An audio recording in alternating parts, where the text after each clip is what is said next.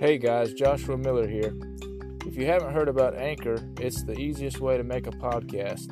Let me explain. First of all, it's free, doesn't cost a thing to download. There are creation tools that allow you to record and edit your podcast right from your phone or your computer.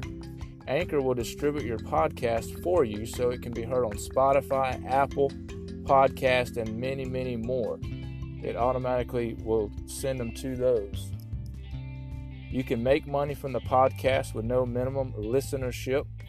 It's everything you need to make a podcast in one place. You don't have to click and drag from one to another and have several open and use it. It's all in one place for you. Download the free Anchor app or go to anchor.fm to get started. Thanks. Have a great day.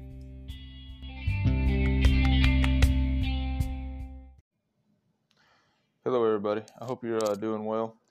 Uh, this is going to be a quick uh, podcast. This is going to be just an update. Uh, I made a podcast, uh, well, a post, a YouTube video on jab stories, and I was going to correlate that with the, the upcoming podcast.